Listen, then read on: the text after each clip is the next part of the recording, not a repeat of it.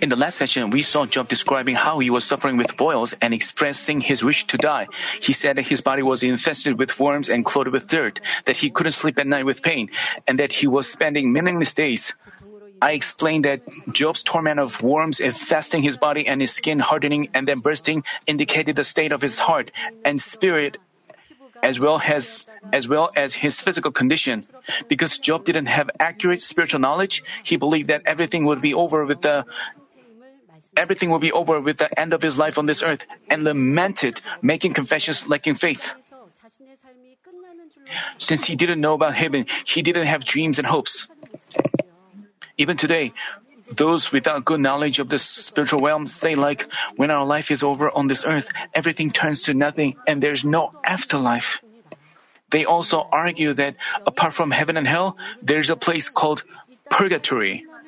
They assert that it is a place where the spirits of the dead are tried with fire to be cleansed of their remaining sins before entering heaven. According to them, it's some intermediate place between heaven and hell where people fall, where people who fall short of heaven temporarily stay to wash up their minor sins they committed before death. But for all men, once their life on this earth, once their life on this is over, they only end up in either heaven or hell, and there's no in between place. You and I have heard such detailed and explanations about the spiritual realm from senior pastor, so many of you are well aware of the upper and lower graves and the judgment of conscience as well as heaven and hell.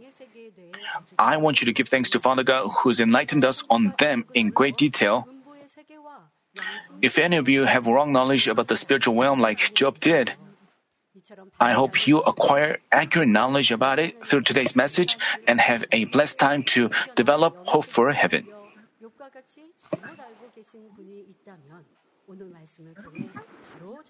Whether you know have such knowledge or not makes a difference. Those who know about their afterlife, they sense that depending on how they live each their life on this earth, they know what kind of place they will enter in heaven. If they are stay faithful in heaven, they can and if they commit sins, they will have their rewards in heaven lost. But there are people who go to church and profess to have faith, but they don't have assurance of afterlife or heaven, and they don't have know the horrors of hell, and they say like they just think of heaven and hell as fake place. That's why they just live as they, you know,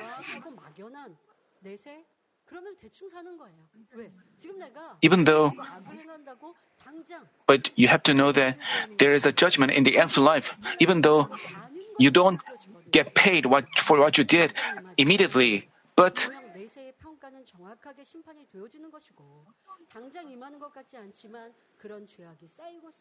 and they don't even know the reason of their problems. Even many Christians this is lamentable. Today I'm talking about the conscience, judgment of conscience. But this, the, actually, judgment of conscience doesn't apply to us. It's about people uh, who haven't heard the gospel. This doesn't concern us actually, but if we know such spiritual knowledge as church workers or church leaders, if we find people who are curious about the salvation, also there are also worldly people who have misunderstandings about God. They say things like, you know, there are many people uh, many years ago, they didn't know about Jesus Christ and God. And they may ask, they lead a good life, but do they all go to hell? But from today's message, we can find an answer. And we and this explanation is based on the Bible. So it's better. F- so you have to have such spiritual knowledge, and with that knowledge,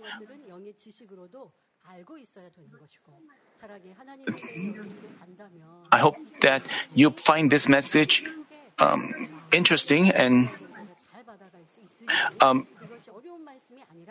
I hope that uh, with this message you examine whether you really have hope for heaven, whether you just ha- had a knowledge about heaven and hell only as a knowledge in your head, or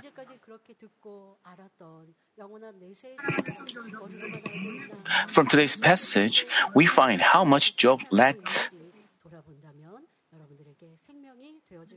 From this today's passage, we find how much Job lacked hope and how ignorant he was about the spiritual realm.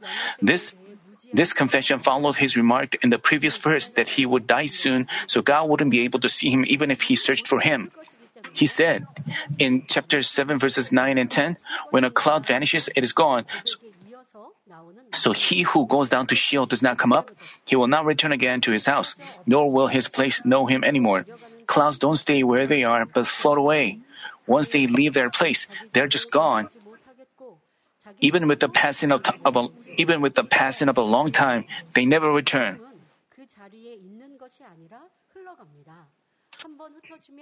Other clouds may come to the place, but never the ones that have already left from it. Job believed that once a man died, that was it. So he stated that once his spirit went to Sheol, it could never come back up, like clouds floating away. Then, is it true that a person who has gone down to Sheol can never come back? The Bible confirms that Job's remark was wrong. 1 Samuel chapter 2 verse 6 says, The Lord kills and makes alive, he brings down to Sheol and raises up.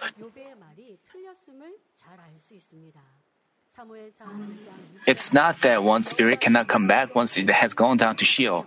It can come it can come back up to heaven. It can come back to heaven. But Job wasn't aware that a person who has died and gone down to Sheol can come can come back up. Sheol or the grave is mentioned both in the Old and New Testaments. Proverbs chapter 9 verse 18 says, But he does not know that the dead are there, that her guests are in the depths of Sheol. Here, we find the expression in the depths of Sheol. Also, Isaiah chapter 14 verse 9 says, Sheol from beneath is excited over you to meet you when you come. It arouses for you to it arises for you the spirits of the dead, all the leaders of the earth. It raises all the kings of nations from their thrones. This, is, this expression, Sheol from beneath, indicates that there is also Sheol from above.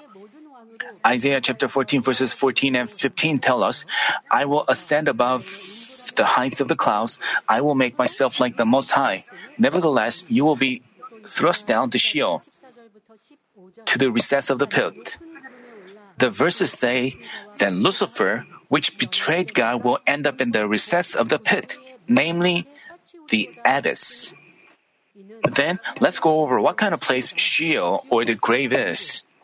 The grave has two kinds the upper grave where saved souls end up, and the lower grave that the unsaved souls fall into. We can say that the upper one belongs to heaven and the lower one to hell. Before our Lord resur- before our Lord's resurrection and ascension, the upper grave served as the waiting place for the saved. We find in Genesis chapter 37 verse 35, then all his sons and his daughters arose to comfort him, but he refused to be comforted, and he said, surely I will go down to Sheol in mourning for my son. So his father wept for him. As Jacob was deceitfully reported that Joseph was devoured by an animal, he confessed that he would go to Sheol or the grave. Because Jacob was a man who loved God, no question that the place he mentioned refers to the upper grave where saved souls end up. In 1 Samuel chapter 28, we find a scene where a female medium brought up Saul from the upper grave at the request of King Saul. As King Saul committed evil disobeying God's will, he could have no communication with God. Moreover, after Prophet Samuel's death, he couldn't know God's will, even before a battle. Neither could he get any of his help. As the Philistines attacked Israel, Saul was afraid, so he disguised himself and visited a woman who was a medium. He requested her to bring up Saul, uh, bring up Samuel, who'd already gone to the upper grave. We find in 1 Samuel chapter 28 verses 20, uh, 12 and 13.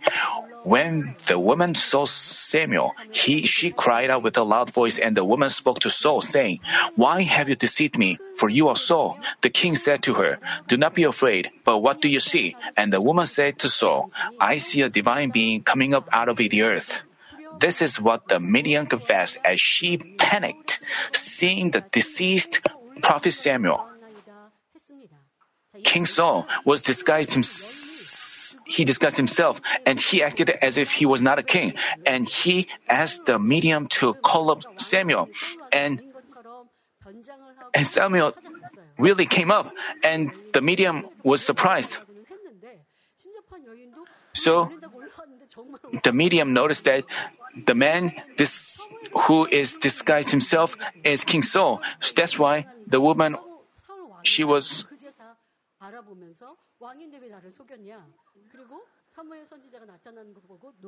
Uh, because Prophet Samuel had been in the upper grave, she said that he came up out of the earth when he was called. Of course, don't be mistaken. It's not that the medium herself called Prophet Samuel. It's happened by God's work. This medium was only used as an instrument. This woman herself didn't have such ability. It's not that shamans or mediums know the ways to communicate with God or have the ability to bring up a dead person. Being in touch with the darkness, they can only call demons. They can call demons. What they what they only can do is call demons. They call demons and uh, perform and set some kind of a ritual. They call dead souls or dead spirit. The shamans,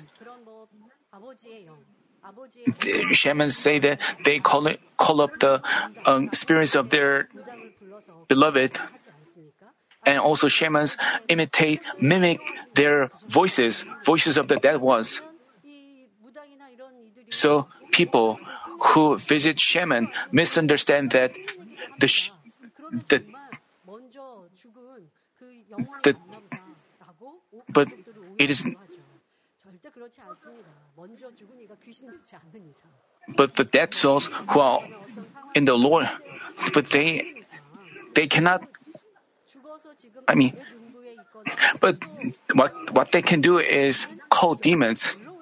Shamans who are in touch of the darkness can call demons, but they can. But how can they mimic or imitate the dead souls? I mean, because the because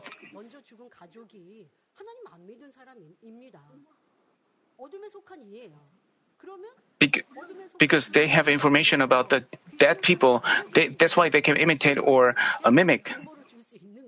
Worldly people visit uh, fortune tellers, but believers, we, we don't uh, visit fortune tellers, but family members visit some fortune tellers to,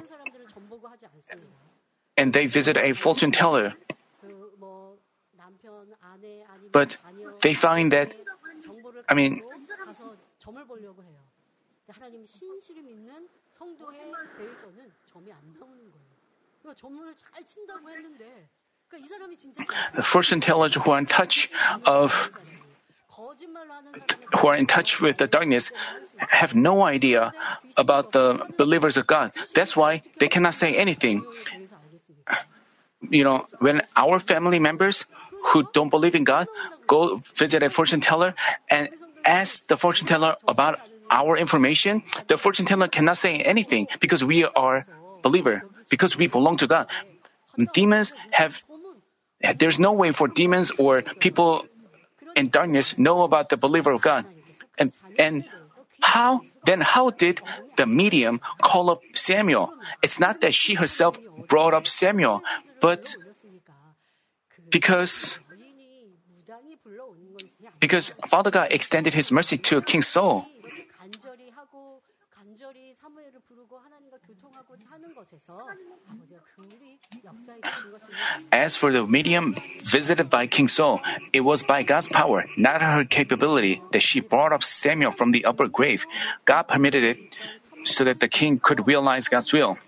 Even though Saul had been forsaken because of his disobedience. He was a king set up by the Israelites. Most of all, God remembered how, during his life, Samuel lamented and prayed that Saul would return. Uh, Saul would turn from his evil and disobedience. So God extended a special favor to him. Prophet Samuel was in the upper grave, not heaven, because it was before Jesus carried the cross. The reason that he was in the After Jesus died on the cross and resurrected, he brought the souls staying in the upper grave to the waiting place of the paradise in heaven. But as for those in the lower grave, the place for the unsaved, they stay until they are sentenced to hell at the great white throne judgment. As we can see, there are the upper grave where the saved souls stay, and the lower grave where the unsaved are tormented. We can better understand this as we look at rich man and the beggar featured in Luke chapter 16. The rich man suffered in the flame of the lower grave. Uh, uh, the rich man and the beggar lived in the same generation. The rich man lived an abundant life, he threw feasts every day, but he didn't fear God. He just lived as he pleased, and then he died. While the beggar who was begging in front of the gate of the rich man, and they both died. After they died, what happened? The rich, the rich man suffered in the flame of the lower grave, whereas Lazarus was carried to Abraham's bosom. He was begging at the gate of the rich man. Even so, he feared God. And after his death, Lazarus was carried to Abraham's bosom uh, in the upper grave. And the Bible describes that there was a great chasm fixed between them, so it was impossible to travel from one side to the other. From this, we also find that the grave is divided into the place where the saved stay and the one for the unsaved. When a person who has believed in God and received salvation breathes his last, two angels that have arrived in advance and waited for him take him to the upper grave. On the contrary, when an unbeliever dies, two messengers um, or angels of hell come and take him to the lower grave. The, and we, we such when people die, there are differences in how a person people die. Some people die in peace, even before their death, they see some kind of light. They see angels among our church members. When their parents died, they confess that how they saw angels all the light. We have heard such testimonies. On the contrary, people who didn't receive salvation, they saw two messengers waiting for them and they were terrified before their death in addition, in addition to their physical pain, they are terrified and they die with their body stiff. Especially uh, servants of the Lord, they watch the death of the church members. They also watch the the family members of the church members, and they also visit funerals. They also conduct service at funerals, and they see how distinctly how there are huge difference. As for the saved ones, they see angels in bright light. That's why they die in peace. They with peace on their face. But there are people who see two messengers with terrifying look on their face, waiting for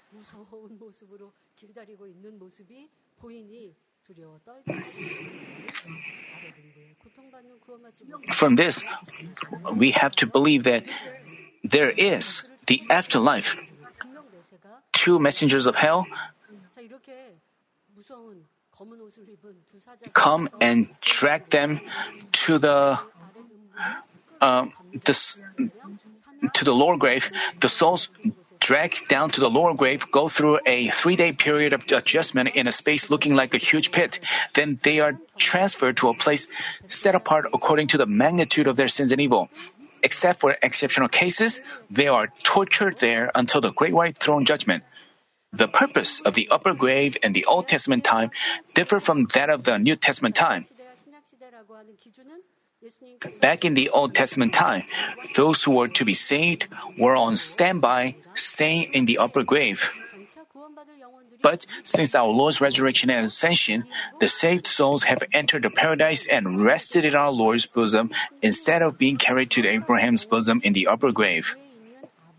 So, while Jesus was hung on the cross, when the robber crucified next to him accepted him as the Savior, he said, Today you shall be with me in paradise. And the souls who, who had been in the upper grave since the Old Testament time were also moved to the paradise. Until Jesus died on the cross and died, all the saved souls stay in the upper grave. But after Jesus' crucifixion and and I mean after Jesus' death, you know, he resurrected, resurrected in three days, and after that, he brought all the souls in the upper grave to the paradise. And, and after and the souls who are saved after Jesus' resurrection, they stay in the upper grave and for three days, and then they are transferred to the waiting place in the paradise. Previously, the upper grave was the place where the saved soul stayed. But after that,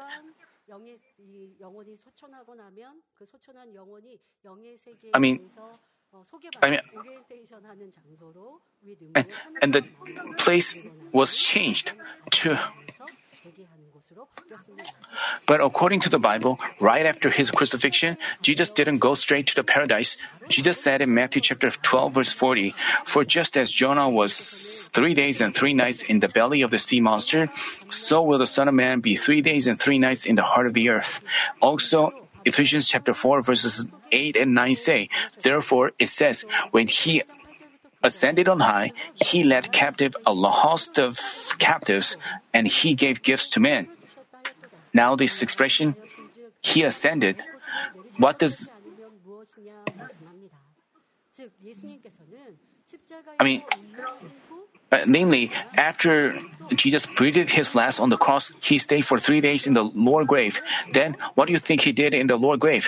Regarding this, 1 Peter chapter 3 verse 19 says, He went and made proclamation to the souls now in prison.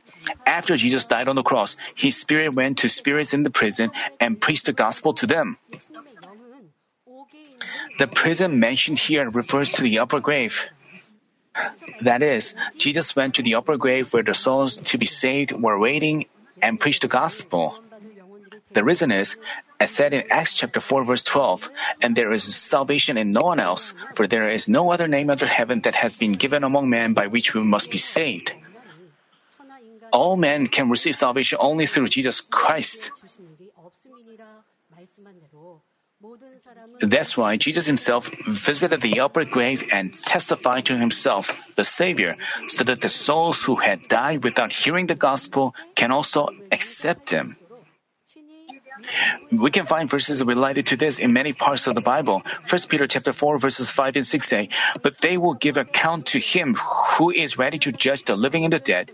For the gospel has for this purpose been preached even to those who are dead, that through that though they are just in the flesh as men, they may live in the spirit according to the will of God. Here, the gospel having been here, the gospel having been preached even to the dead signifies that it was shared with the souls in the upper grave. And John chapter 5 verse 28 says, Do not marvel at this, for an hour is coming in which all who are in the tombs will hear his voice. Here, all who are in the tombs refers to the people who died before Jesus shared the gospel and stayed in the upper grave. Also, Jesus said in John chapter 11 verses 25 and 26, I am the resurrection and the life. He who believes in me will live even if he dies, and everyone who lives and believes in me will never die. When Jesus said, He who believes in me will live even if he dies, he referred to those souls who ended up in the upper grave, qualified to be saved. Jesus meant that people who died and accepted him in the upper grave, as well as those who believe in him while living on this earth, can receive salvation.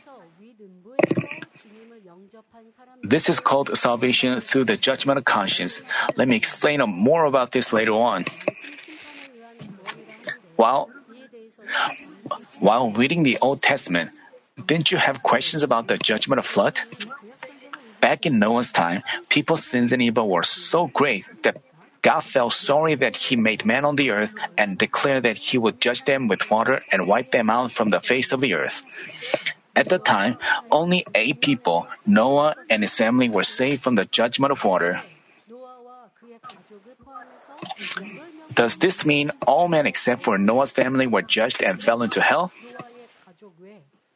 We cannot say that people in Noah's time were more evil than those of today's world, where all kinds of sins and evil are rampant. There must have been people who sought God and lived a good life. Among them, God allowed those who are worthy of salvation to enter the upper grave. 1 Peter chapter 3 verses 19 and 20 say, Earlier I read the uh, the verses say, He went and made proclamation to the spirits now in prison. Our Lord went to the upper grave and testified to himself. That's what it says. Uh, I mean, and the verses say, who, who once were disobedient when the patience of God kept waiting in the days of Noah during the construction of the ark, in which a few, that is, eight persons, you know, Noah's family warned people of the flood. He told the people of their time, and God brought Noah's family into the ark, and then God waited. Even so, they, people in Noah's time, in Noah's generation, some of them were worthy of salvation, but still, they didn't obey the warning of the flood. They didn't obey the warning. Even so, some of them feared God. And those people, even though they physically were judged by water, even though they were not able to receive salvation by entering into the ark, their souls, some of them were good, and they were brought to the upper grave. And after Jesus died on the cross, Jesus preached the gospel to them, and they accepted the gospel, and they finally were saved. That's what the verses say. The verses say about the judgment of conscience.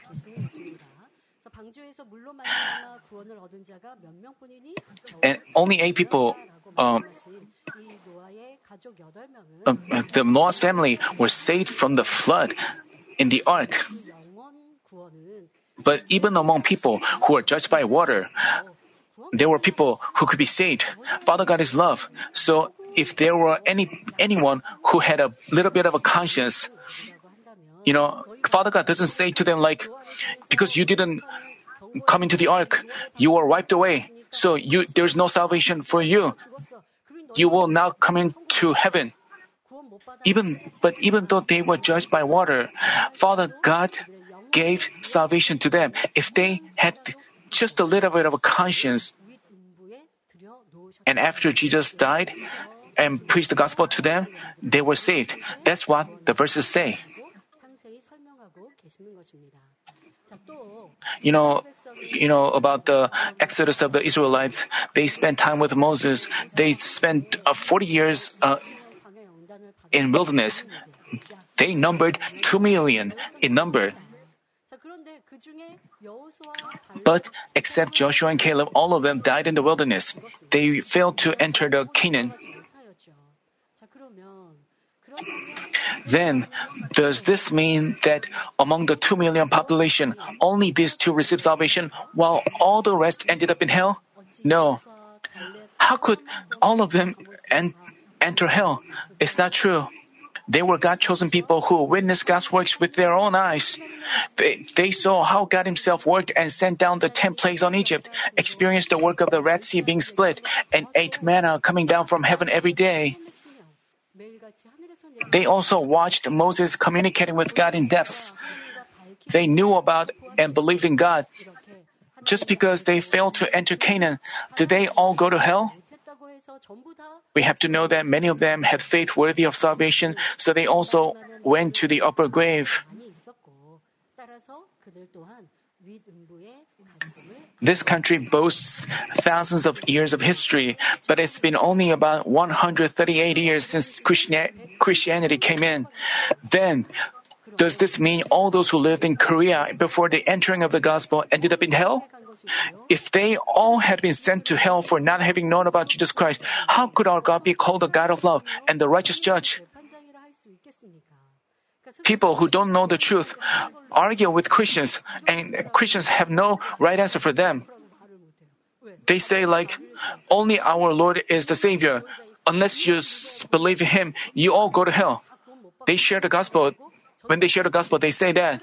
But people with knowledge, worldly people with knowledge, they react. You know, there are many, it's been only about, it's not been long since the Christianity came in. So did they all go to hell? But even Christians who don't know the truth cannot give the right answer, proper answer. But if we listen to the message, you can give the proper answer. And worldly people say like, I, I lead a good life. I am better than Christians.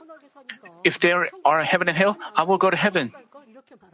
But we know that no matter how good you are, if you don't, um, our Lord uh, carried a cross bearing our sins. And because Christians share the gospel that way, uh, people with knowledge uh, refute, and Christians, many Christians cannot uh,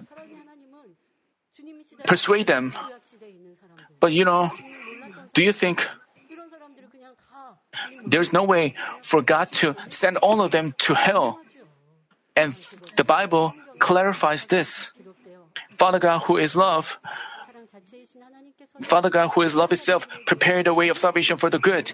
For example, Admiral Sun Shin Lee from Chosun Dynasty showed life-giving loyalty for his country, king, and his people. Being a dutiful son to his parents, he also lived a life where he made sacrifice without seeking his own benefits. Even though he didn't know about God and the Lord, with his good conscience, he looked up to heaven and showed respect to the Creator. God opened the way of God opened the way for such people to be saved, which is the judgment of conscience.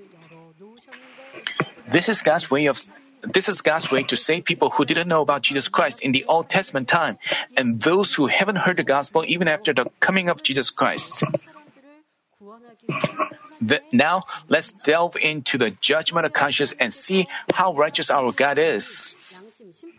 In the Old Testament time, God gave the law through Moses and decided whether someone was saved according to his deeds. But non Israelites, namely Gentiles, didn't have the law. In the New Testament time are also those who haven't heard the gospel. For this reason, aside from the law and the gospel, God set another standard of judgment, which is each one's conscience. As for good hearted people, even if they haven't known the law or heard the gospel, they try to lead a good life following their conscience.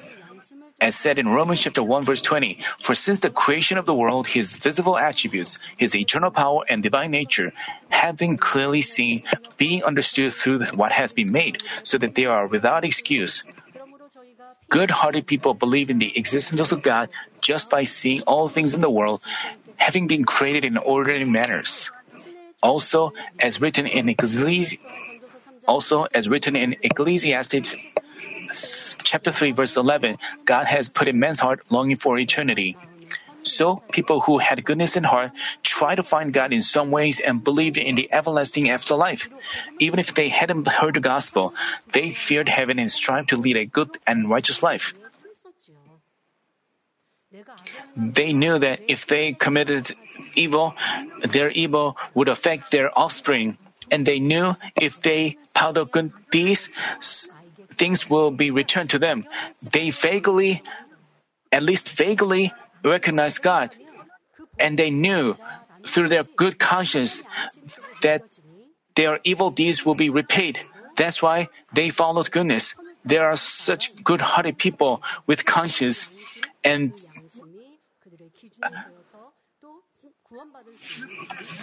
if people if people of this kind had known the law, they would have kept them well. If they had heard the gospel, they would have accepted the Lord. So, God judges their conscience and saves them.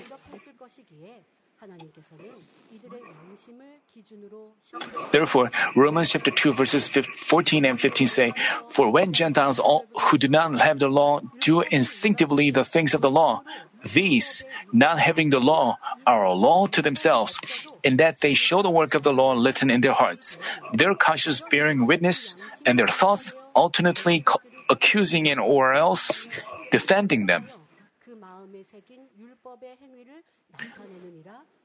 You may find this verse complicated, um, but you, as you listen to the message, you understand this perfectly. The fact that we can listen to the gospel of holiness, you know, this is high level, spiritually high level. When you talk with the worldly people, when they have a misunderstandings about God, when they judge God, we can give them proper answer. Whether we have such spiritual knowledge or not makes a huge difference, you know. The, the verses mean that when Gentiles who do not have the law do the things of the law instinctively, namely according to their conscience, their conscience bears witness.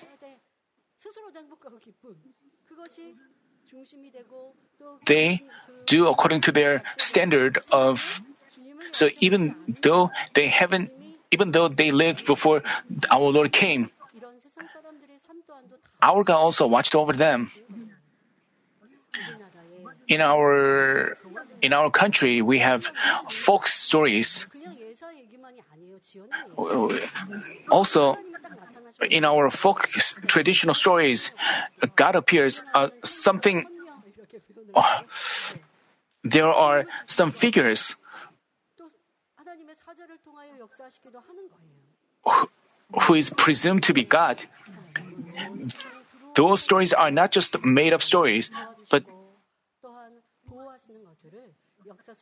even in traditional uh, folk stories, uh, there are such.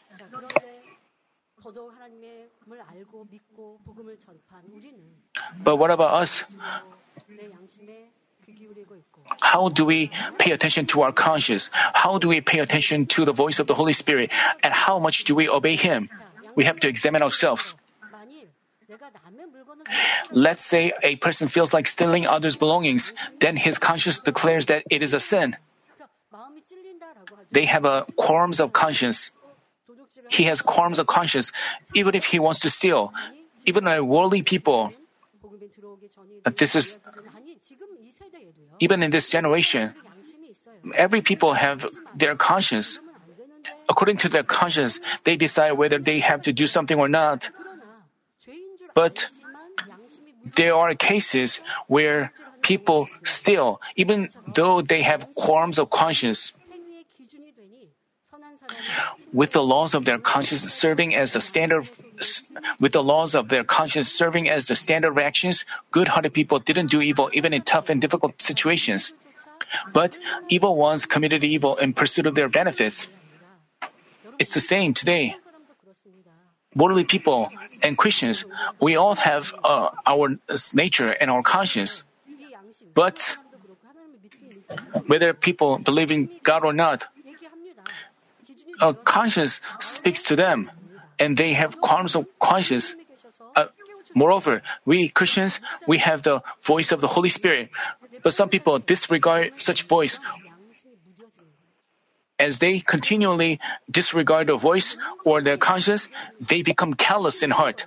And for us Christians, we the voices of, of the Holy Spirit is not heard clearly.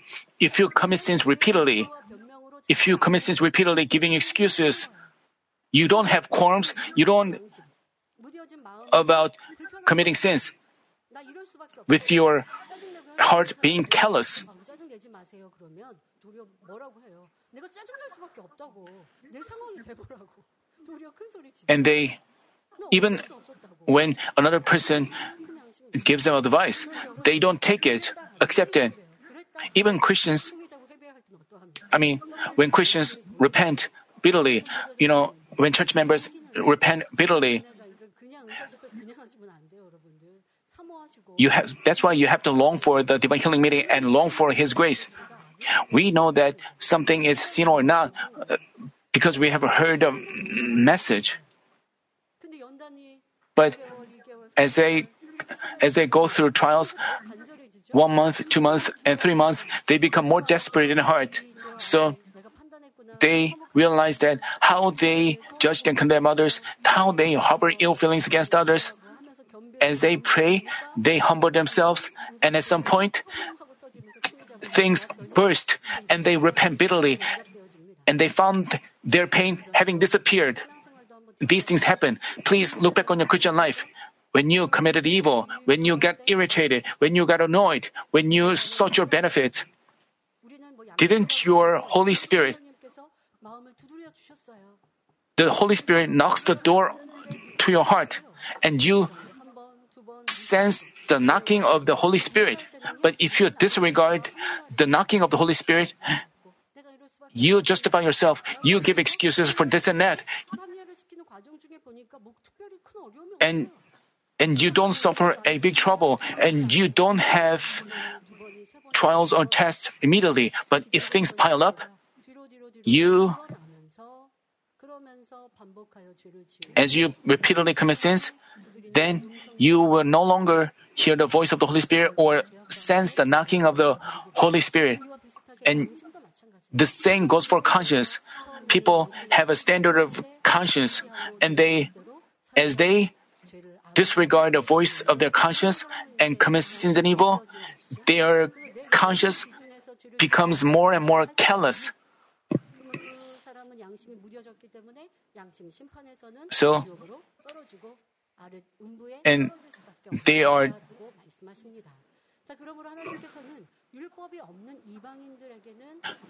Thus, as for Gentiles who didn't have the law, God had their conscience serve as the law and save them according to their deeds. But since Jesus Christ came to this earth, unbelievers haven't believed because they refused to open the door to their heart with a stubborn conscience despite hearing the gospel.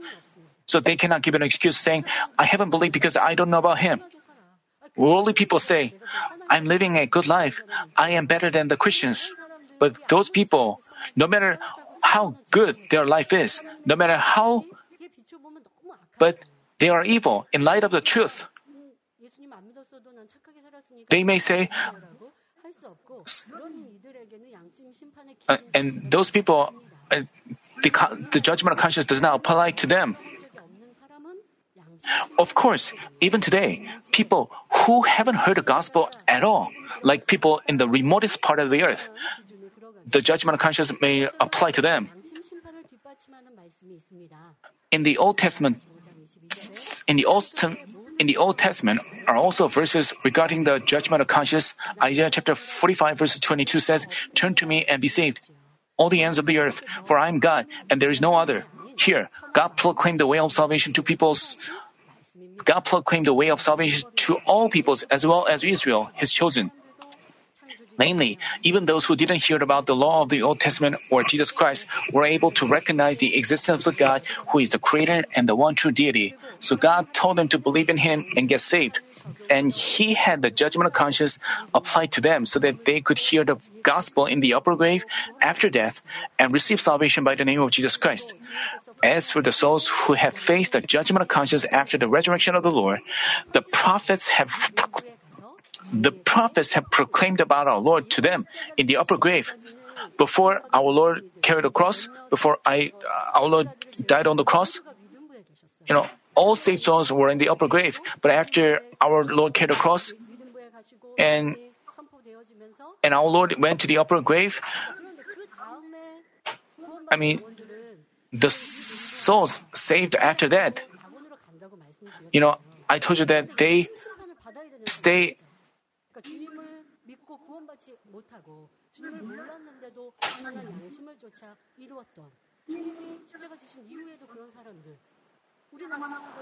In our country, Korea, there are good hearted people in ancient dynasties.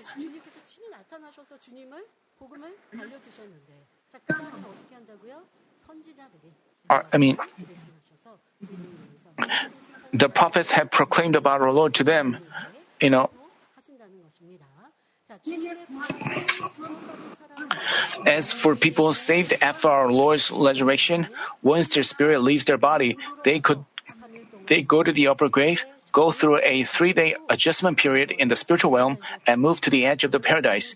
They stay at the waiting place there, and after the great white throne judgment, they will go to their respective places, uh, respective houses. After the end of the human cultivation, our Lord's coming in the air, and the millennium kingdom, God gives each person their dwelling places and rewards according to their deeds through the great white throne judgment. But there are exceptional cases where saved souls stay in the New Jerusalem instead of the waiting place in the paradise. Those who became wholly sanctified and achieved a heart resembling that of God, like Elijah, Enoch, Abraham, Moses, David, Samuel, Apostle Paul, Peter, John, etc., have already entered New Jerusalem where there is the throne of God.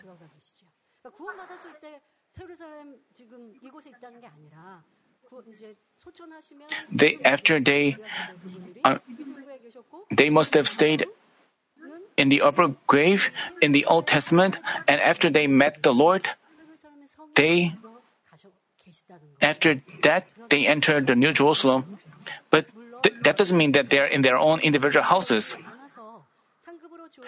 Because it is before the great white throne judgment, they haven't entered their individual houses, which will be given as rewards. But they are staying at a space set apart for them, at a space in New Jerusalem. People who are not qualified for, for New Jerusalem they are in the waiting place in paradise, but people, citizens of New Jerusalem, are in a place set apart for them in New Jerusalem. According to their duties, those fathers of faith serve God around His throne or visit the edge of the paradise to share spiritual knowledge with the saved souls. With God's permission, they can travel not only to paradise but this earth. For example, in Mark chapter 9 verse 4 is a scene where Elijah and Moses came down to the Mount of Transfiguration when Jesus was there to make uh, they these people uh, Elijah Enoch didn't see death on this earth. They were just lifted up to heaven. Where? To they were lifted up to the throne of God right away. And Moses was also a special case according to the book of Jude. His, according to the verses, um, over his body, I mean, we find that his body was not buried uh, on this earth, but he was lifted up to heaven. They were exceptional eh, cases Elijah, Enoch, and Moses. Then what about Abraham? Abraham, as for Abraham, because he was in charge of the upper grave until our Lord's crucifixion, because he was in charge of the upper grave until our Lord's crucifixion, he you know, earlier I told you that the the beggar Lazarus were was in the bosom of Abraham. You know, there should have been someone who welcomes saved souls in the upper grave.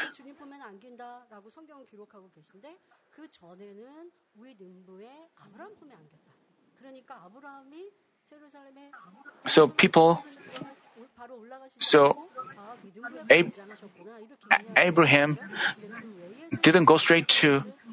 Uh, 음 아. 구약 대기하셨다가 그리고 세르사람의 특별한 공간에서 또 그 이후에도 지금까지 자기 사명들 또한 있겠고 그리고 무슨 사명 감당이 and 영광이잖아요.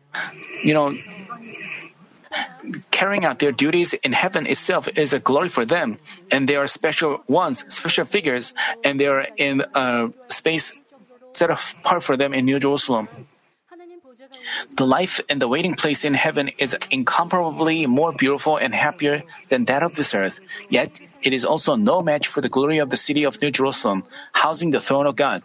Therefore, I hope that all of you advance to Spirit and the whole spirit all the more diligently, longing for New Jerusalem, as said in Philippians chapter 3 verse 12, uh, 20, for our citizenship is in heaven, from which we also we eagerly wait for a savior, the Lord Jesus Christ. As believers of God, we have our citizenship in heaven.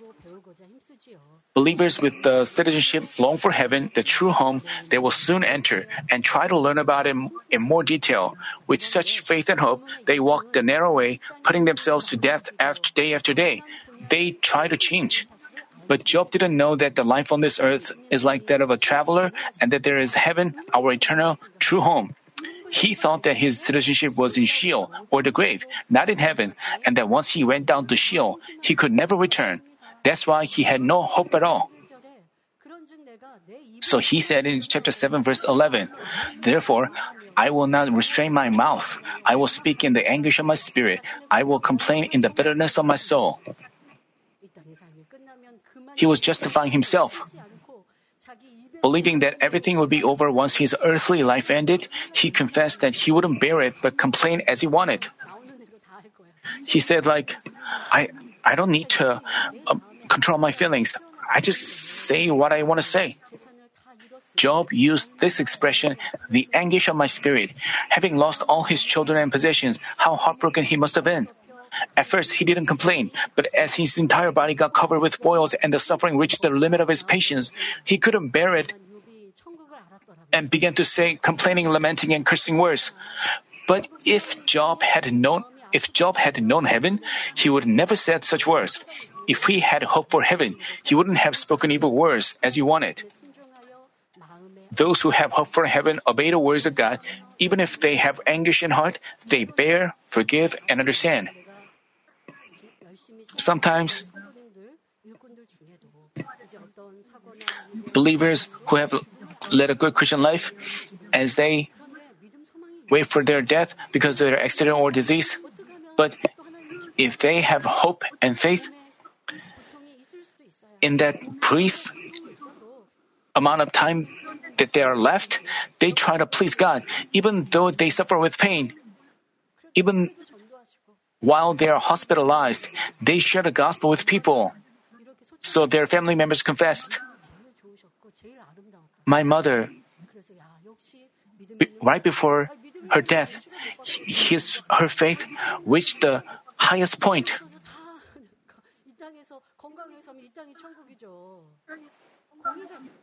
But someone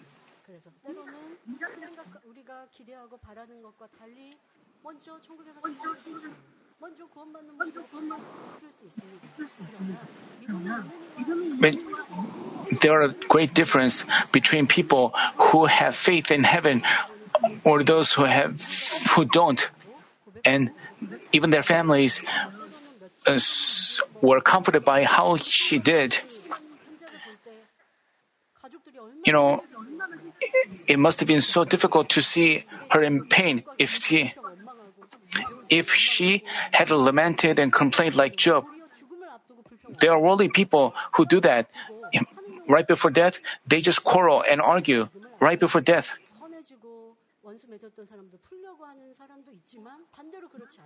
Some worldly people, but as for people, as for our church members, right before their death, they try to do good we can find that they have such faith and hope. Unlike Job, we know about the spiritual realm and are well aware of God's goodwill. Thus, we should have hope for heaven, restrain our lips, and speak words of truth. In doing so, we should rejoice always, stay on alert in prayer, and give thanks in all circumstances, thereby winning victory by faith.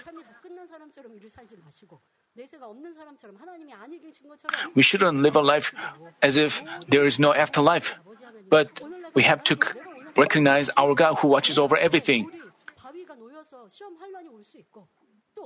What we do can bring about outcome, and what we say and speak and do, the enemy also watches them.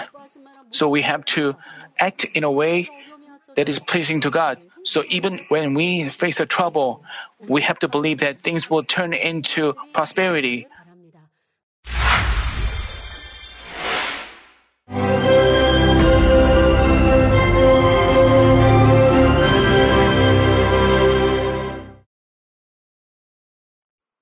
Hallelujah. Almighty Father God of love, please lay your hands on all brothers and sisters receiving this prayer here in attendance. Lay your hands on all the members of the branch churches and local sanctuaries, and all the GCN TV viewers, and those who are watching via satellites, cables, and internet all over the world, transcending space and time. Plant faith in their hearts and drive out their negative thoughts and doubts. Let all the trials and afflictions leave them. By the fire of the Holy Spirit, from head to toe, scorch their sick and affected parts, including all cells, tissues, and nerves, all internal organs and intestines. Let the light of creation come upon them. In the name of the Lord Jesus Christ, I command the enemy devil and Satan, all diseases, germs and viruses, and infirmities, go away. Let the light shine on them. Scorch their incurable and long-term diseases by the fire of the Holy Spirit. Burn all kinds of endemic and contagious diseases like malaria. Be cleansed and made well. All epidemic diseases, such as colds and fever, go away from them. Protect them from any kinds of germs and viruses and bacteria. Heal them of all kinds of cancers like stomach cancer, lung cancer, liver cancer, breast cancer, womb cancer, intestinal cancer, and all other diseases like AIDS, leukemia, cerebral apoplexy, high blood pressure, low blood pressure, heart disease, lung disease, diabetes, women's diseases, thyroid diseases, and all inflammations. Let them be made whole from polio, stroke, arthritis, herniated discs, and many others. Let all kinds of pains disappear from them, like back pain, headache, and neuralgia. Set them free from epilepsy, autism, depression, neurosis, and all other mental diseases. Loosen them from all kinds of paralysis, and let them get up, walk, and jump. Let them regain good eyesight and restore good hearing. Let the blind open their eyes and the deaf come to hear and mute begin to speak. Heal them of after effects of all kinds of accidents. Restore their ruptured and broken bones. Restore them from burns and let the heat and burning sensation go away from them. Father, let there be no scars left. Be cleansed from all kinds of drug addictions and poisoning. Father, regenerate dead nerves, tissues, and cells, and bring the dead back to life. Father, please bless them to conceive a baby. Bless them to conceive a baby. In the name of the Lord Jesus Christ, I command the enemy devil and Satan, the ruler of the air, the evil forces, and their servants, go away from them. Go away, you evil spirits, unclean spirits, deceiving spirits, spirits of falsehood, separating spirits, and all forces of darkness. Loosen all bonds of wickedness and darkness, and go away from them. Let the light shine on them. Father God, give them strength to cry out in their prayer, and empower them with the power to cast off sins and become sanctified. Let them be in good health as their soul becomes prosperous, and let their family be evangelized. Protect them from all kinds of accidents and disasters, and bless them to lead a successful and prosperous life in everything. Please protect your children, their home, their business, and their work by the fiery hedge of the Holy Spirit, with the heavenly host and angels, and with your blazing eyes. Give students wisdom and understanding, and fill their hearts with more passion and desire for study. Keep their hearts and minds from worldly things, and plant into their hearts more fervent love for God. Bless your children and let them give glory to you in everything they do, whether they eat or drink or whatever they do. Let them confess and testify to the living God. I've met God, I've experienced God, and received His answers and blessings. Father God, thank you. Let all glory be to you alone. In the name of our Lord Jesus Christ, I pray. Amen.